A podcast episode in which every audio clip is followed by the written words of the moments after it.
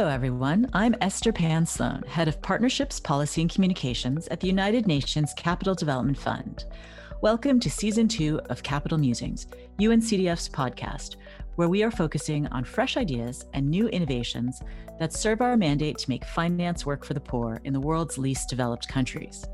You can find our Capital Musings podcast on Apple, Spotify, or our website, www.uncdf.org. Today, we're excited to be speaking with Rob Tashima, Chief Growth Officer of Village Capital. Rob, it's great to have you with us today. Thanks very much for having me, Esther. I'm excited to be here. Please tell us about yourself, Rob. Where did you grow up? What did you study? And what led you to Village Capital? Oh, that's a big question. My origin story, I suppose I should start at the beginning. I grew up in a mixed race, dual nationality household in the US, which I think, although I never realized it at the time, that experience of having ambiguous and cross national identity was really formative in defining my worldview, particularly in terms of how I thought about equality of opportunity, a sense that equality of opportunity should transcend race, should transcend borders, religion, and gender but we know that in reality, things are very different. That talent and, and inspiration might be everywhere, but that opportunity is not. And that in turn, I think, has shaped a lot of what I've done in my professional life. So I studied political science and French at university and later international relations at graduate school. But my work is really anchored at the intersection of markets and positive impact. So I started off working on policy issues at the local and state level in the US and California. First on urban redevelopment and gentrification policies in San Francisco, and then on broader regulatory and taxation issues at the state level. After that, I transitioned into the international space and began working with economic research consultancy that looked to help channel foreign investment into frontier and emerging markets. And that was an amazing experience. I spent about eight years living in countries all across the Middle East, Turkey, and Africa. And really, I thought that was genuinely one of the best ways of driving progress towards the UN Sustainable Development Goals. That working with these really deep pocketed, well resourced institutions like sovereign governments and multinational corporations was the best way of making progress towards uh, real change towards bringing those markets and positive impact together. But eventually, I began understanding that real change actually happens at the level of SMEs, at more of a kind of grassroots level. That when you look at things like GDP and household income and and employment, that a lot of that is driven in those markets by the informal economy, by small and medium businesses, by startups, by entrepreneurs, by people who hustle, whether it's a, an auntie on a, a, street who's selling phone credits or whether it's a sharp Gen Z who has a great idea of how to help people save money. And so through that began working with some startups in Africa and through that got connected with Village Capital. Great. Thank you for that guide or quiet walk through your life history. So at Village Capital, you're the chief growth officer. What does that mean? That is a very good question.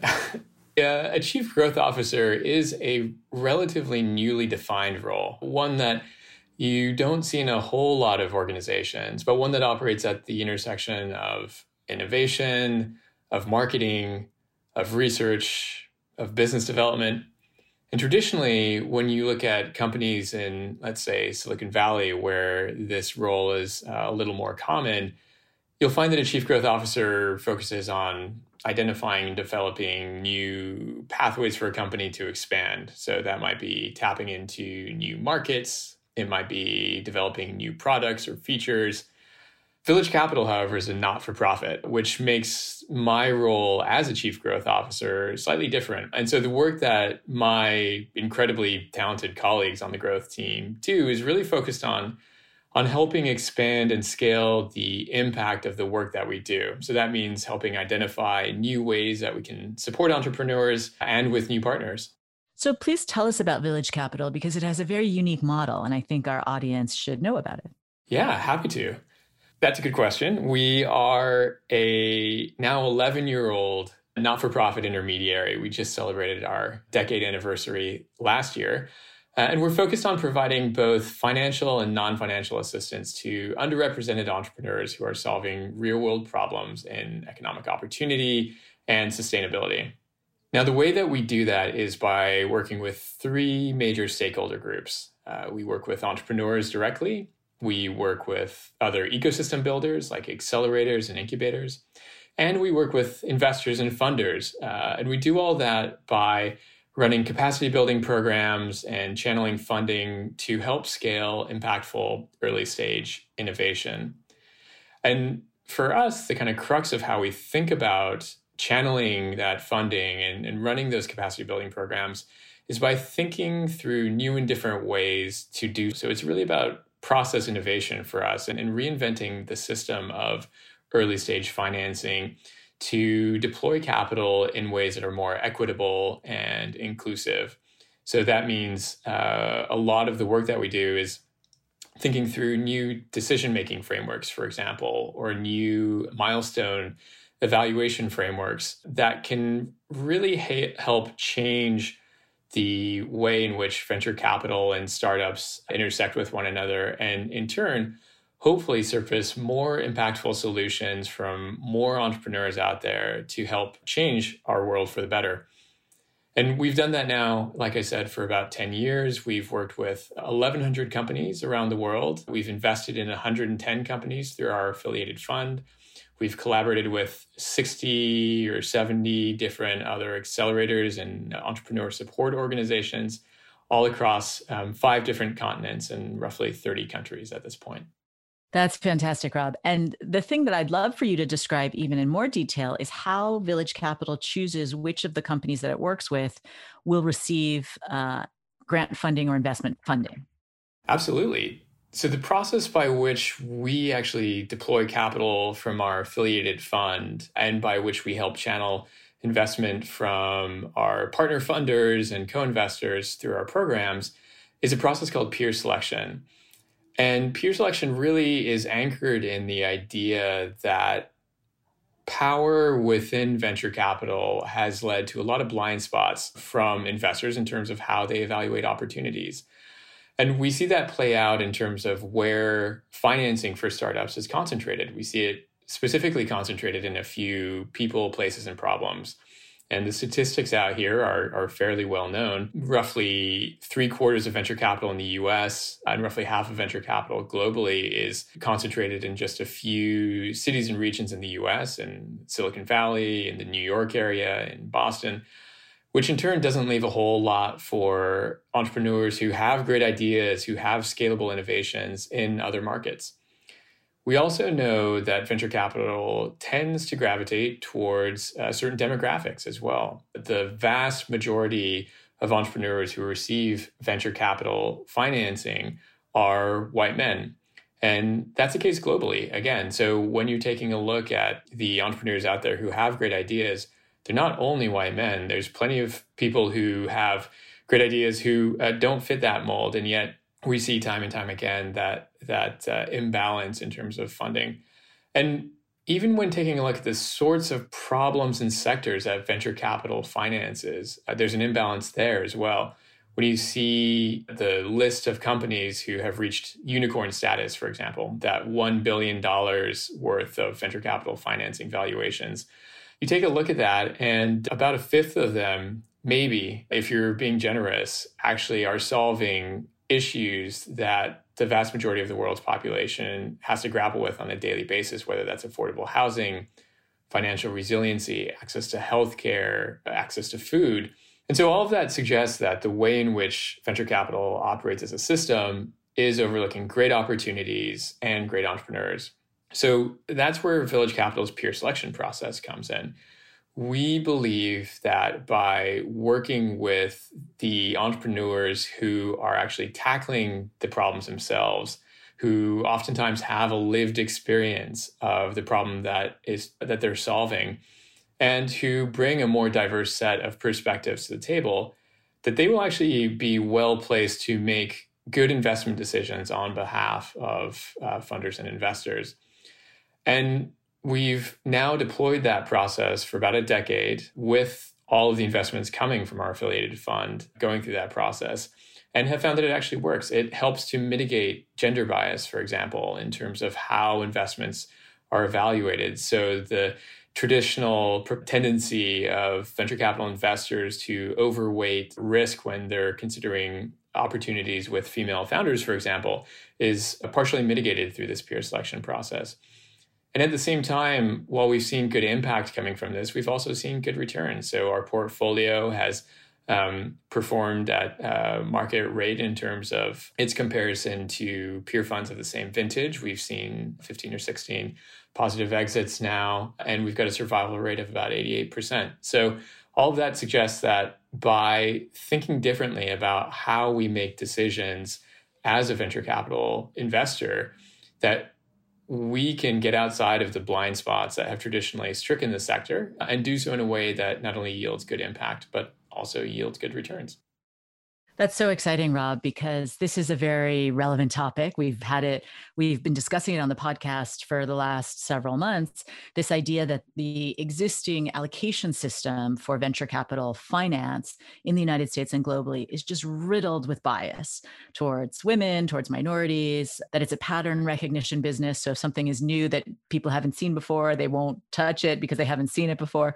So the fact that you are giving not only power and agency to your participants, but then the decision making that they choose amongst themselves who is the most worthy of kind of this investment finance is quite radical. And I remember when I first heard about this model, I thought, well, surely everyone participating in the program will choose themselves to receive the money. But that's not at all your experience, that they really were able to settle between themselves on the best recipient. Absolutely.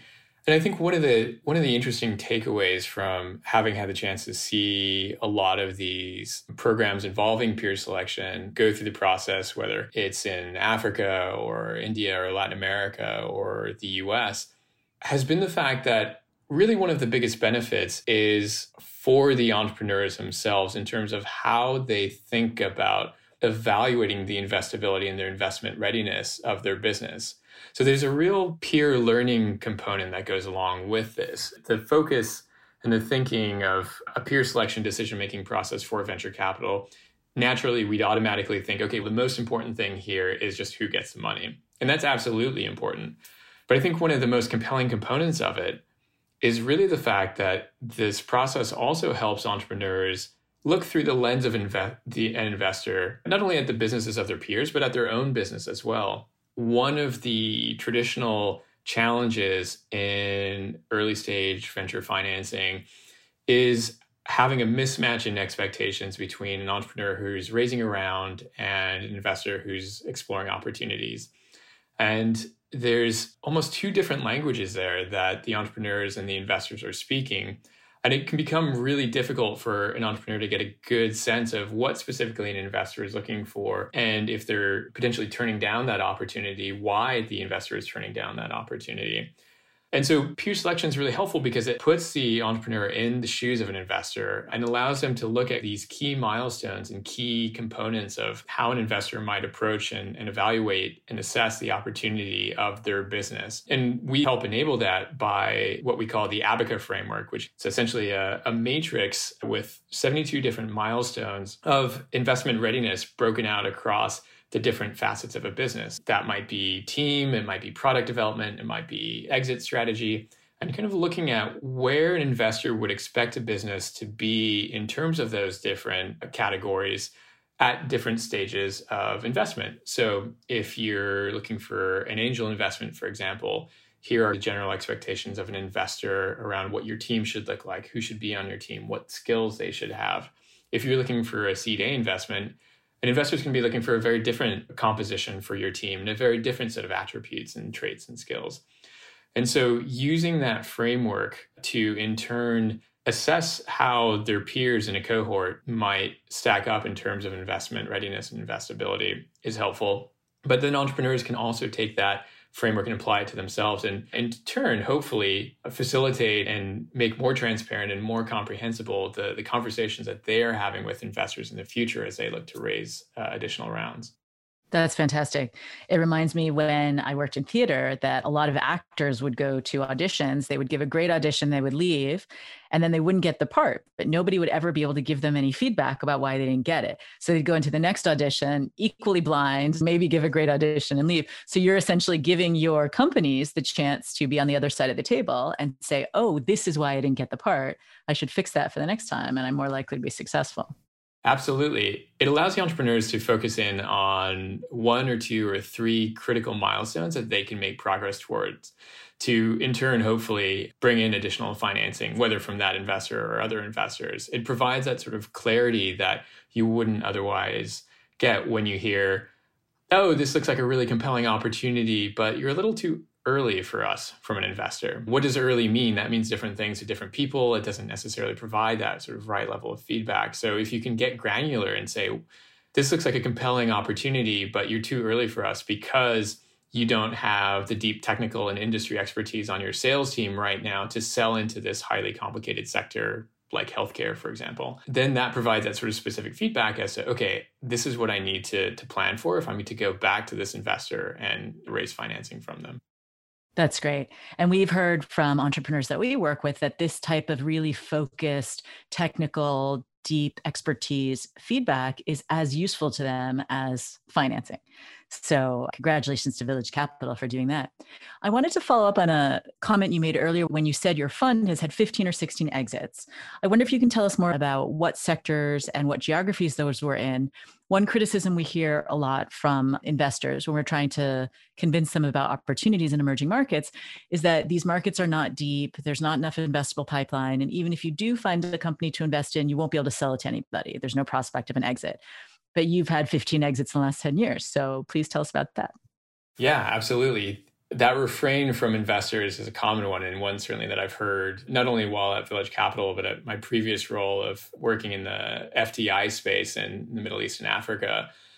So often in my former role, I talk with far larger asset managers and asset allocators, large private equity funds, investment banks, and would chat with them about the opportunities and the dynamics of frontier and emerging markets and where capital is going and what the opportunities are there. And so often the response was characterized by such a misperception of risk that it really was astonishing. But particularly when it came to Africa, for example, there was this constant refrain that I heard from investors that Africa was just too risky as a continent, as a collection of markets to to invest in. And I think that was really driven by misconceptions around political risk, around currency risk, volatility, and around pipeline too. And that was driven largely by just simply a lack of awareness. I remember one private equity manager who I spoke with at a conference in London a few years ago. This is just stuck in my mind because it was so egregious in terms of the willful ignorance. But I was describing some of the work that I had been doing earlier that year around FDI going into uh, a few markets in West Africa. And the fund manager essentially laughed at what I was describing because he said that everybody knows that the only opportunities in Africa are in famine and war. And it was just, it was one of those moments where you really get a sense and you really see clearly the extent to which bias and blind spots are built into how capital is deployed. That too often you know, people like to talk about capital as being agnostic, as searching out the best opportunities, as being incredibly efficient. And that was just one example of how that's simply not the case because of human involvement. But I think one of the exciting things is when you take a look at those markets, that they certainly do offer massive opportunities. And that if you're willing to spend the time to get to know the market, to really take a look at what's out there, to become familiar with how they operate and the changes that you need to make in your expectations, that there's a lot of potential for good returns there. So I think a lot of it comes down to investors being aware that certainly when looking at frontier and emerging markets, there's a need to spend time on the data collection and market analysis side of things because it's not going to be as easy necessarily as it would be in, let's say, the US or the UK. But that by doing so, the benefits are huge. And there's a lot of shortcuts these days to doing that. One of the traditional refrains from investors that I used to hear when looking at opportunities in places like Nigeria or Cote d'Ivoire was that it just takes takes so much time. It's so expensive for me as a manager or an analyst to go out there and to talk with people in the market, to diligence opportunities when I can do that for much cheaper and at a much faster pace in the Middle East or in Latin America why would I do it there? These days, there's a lot of ways to collect that information to look at the market in a much more efficient way. And whether that's leveraging tools like uh, Abaca, for example, that we use now as an ecosystem mapping tool for early stage investment, whether that's working with other intermediaries, companies like Asoko Insight, who do a lot of that primary source data collection, whether it's working with other intermediaries who have those networks and have that expertise in the sector, like Seguba in West Africa. There are so many resources out there that are really designed to help investors shortcut that and get clearer access to investable pipeline and, and really diligence them effectively. And I think that the challenge there is just helping investors understand that those opportunities exist and, and that those resources are out there for them to tap into because at the moment we just haven't really seen that. I do think it's amazing that otherwise well educated and cosmopolitan citizens of the developed world sometimes feel very free to make ragingly incorrect generalizations about the developing world with absolutely no information. So, someone who's never been to Africa can write off the entire continent based on who knows, an old movie they saw when they were a kid and feel perfectly justified and not think there's anything wrong with that. But so we know that there are investors out there who are not only open minded, but also looking for new um, markets and new places to seek return. So for those investors, where are some of the opportunities in sectors that you see for small business or foreign direct investment across the emerging and frontier markets? That's a big question. This sounds maybe like a little bit of a cop out, but I would say that there's opportunity everywhere, and it really depends on what the focus is. There's an initiative called the Collaborative for Frontier Finance, which has been um, hugely helpful in supporting investors who are looking at new opportunities in new ways in frontier and emerging markets specifically, and looking to play a catalytic role by helping segment businesses and inform best practices around what types of financing make the most sense for what types of businesses. And they break down small businesses, for example, uh, in those markets into four categories. Uh, livelihood sustaining, which is like a mom and pop shop, uh, dynamic businesses, which are more traditional, what they call bread and butter industries, maybe literally like a, a dairy, for example, in, in Senegal, niche ventures, which are innovative approaches, innovative companies who are looking at a very specific and potentially narrow market. So, an example there might be a company like Vega Coffee, who uh, sells smallholder coffee beans from Nicaragua direct to US consumers. And then the fourth category is high growth ventures, and that's more of your traditional Silicon Valley model.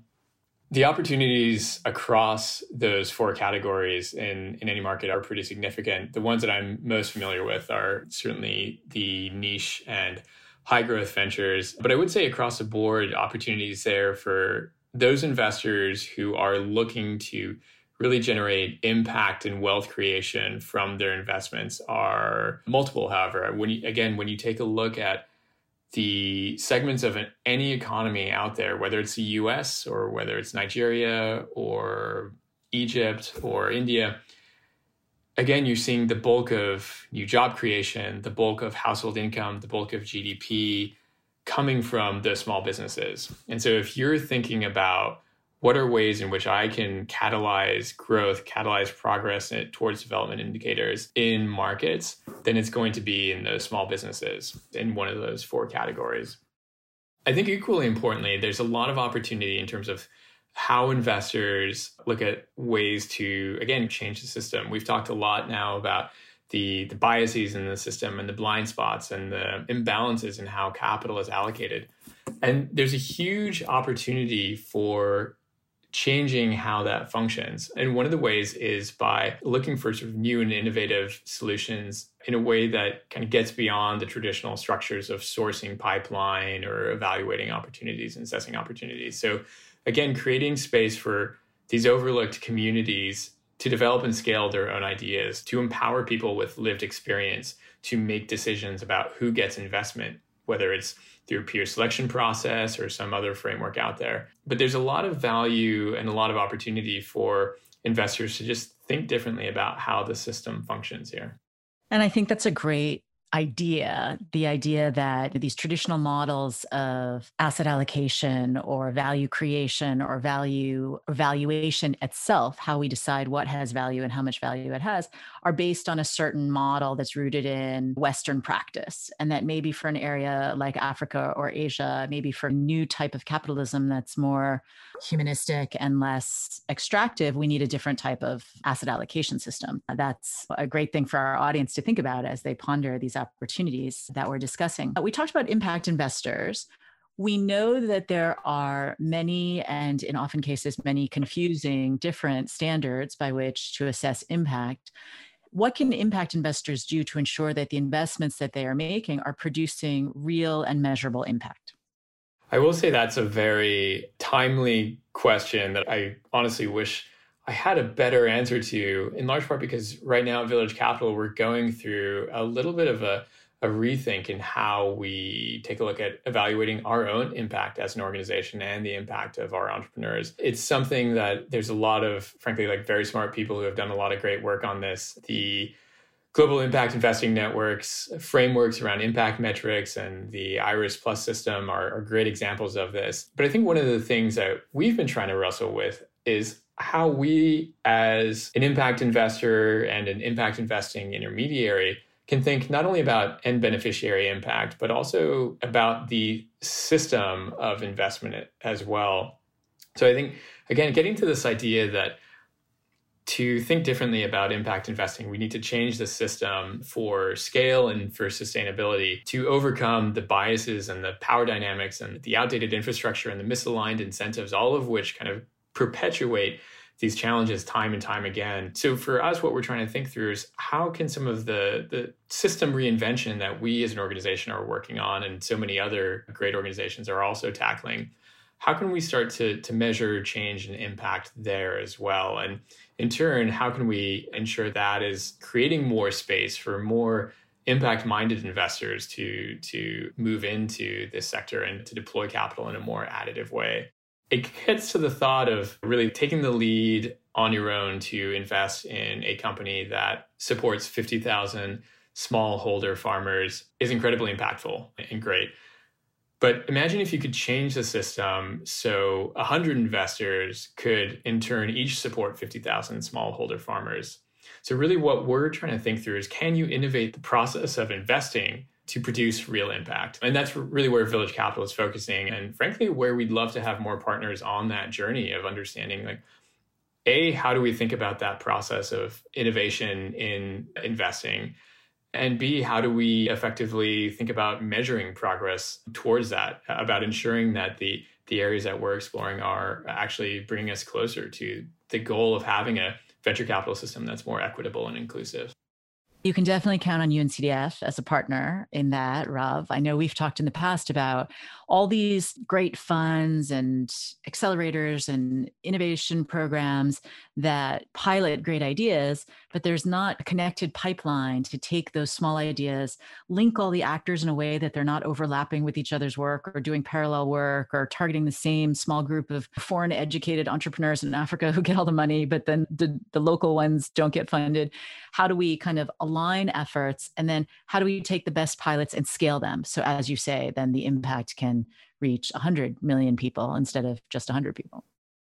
Yeah, those are really good questions, and I think you've absolutely hit the the nail on the head, Esther, in terms of some of the the critical challenges facing the field of impact investing generally. For all of the work that this relatively nascent field has done over the past 10, 15, 20 years or so, since organizations like Root Capital, for example, started really catalyzing action in space, there's still a lot of fragmentation and there's still a lot of areas where the biases of kind of mainstream investing continue to perpetuate. We did some research uh, a few years back with the Gates Foundation looking at the fintech sector in East Africa and saw that the bulk of venture capital and into early stage fintechs in that region went to companies with an expat founder and you know that's really problematic. That doesn't necessarily mean that expat founders don't have great ideas that they can't build scalable companies. Absolutely that they can.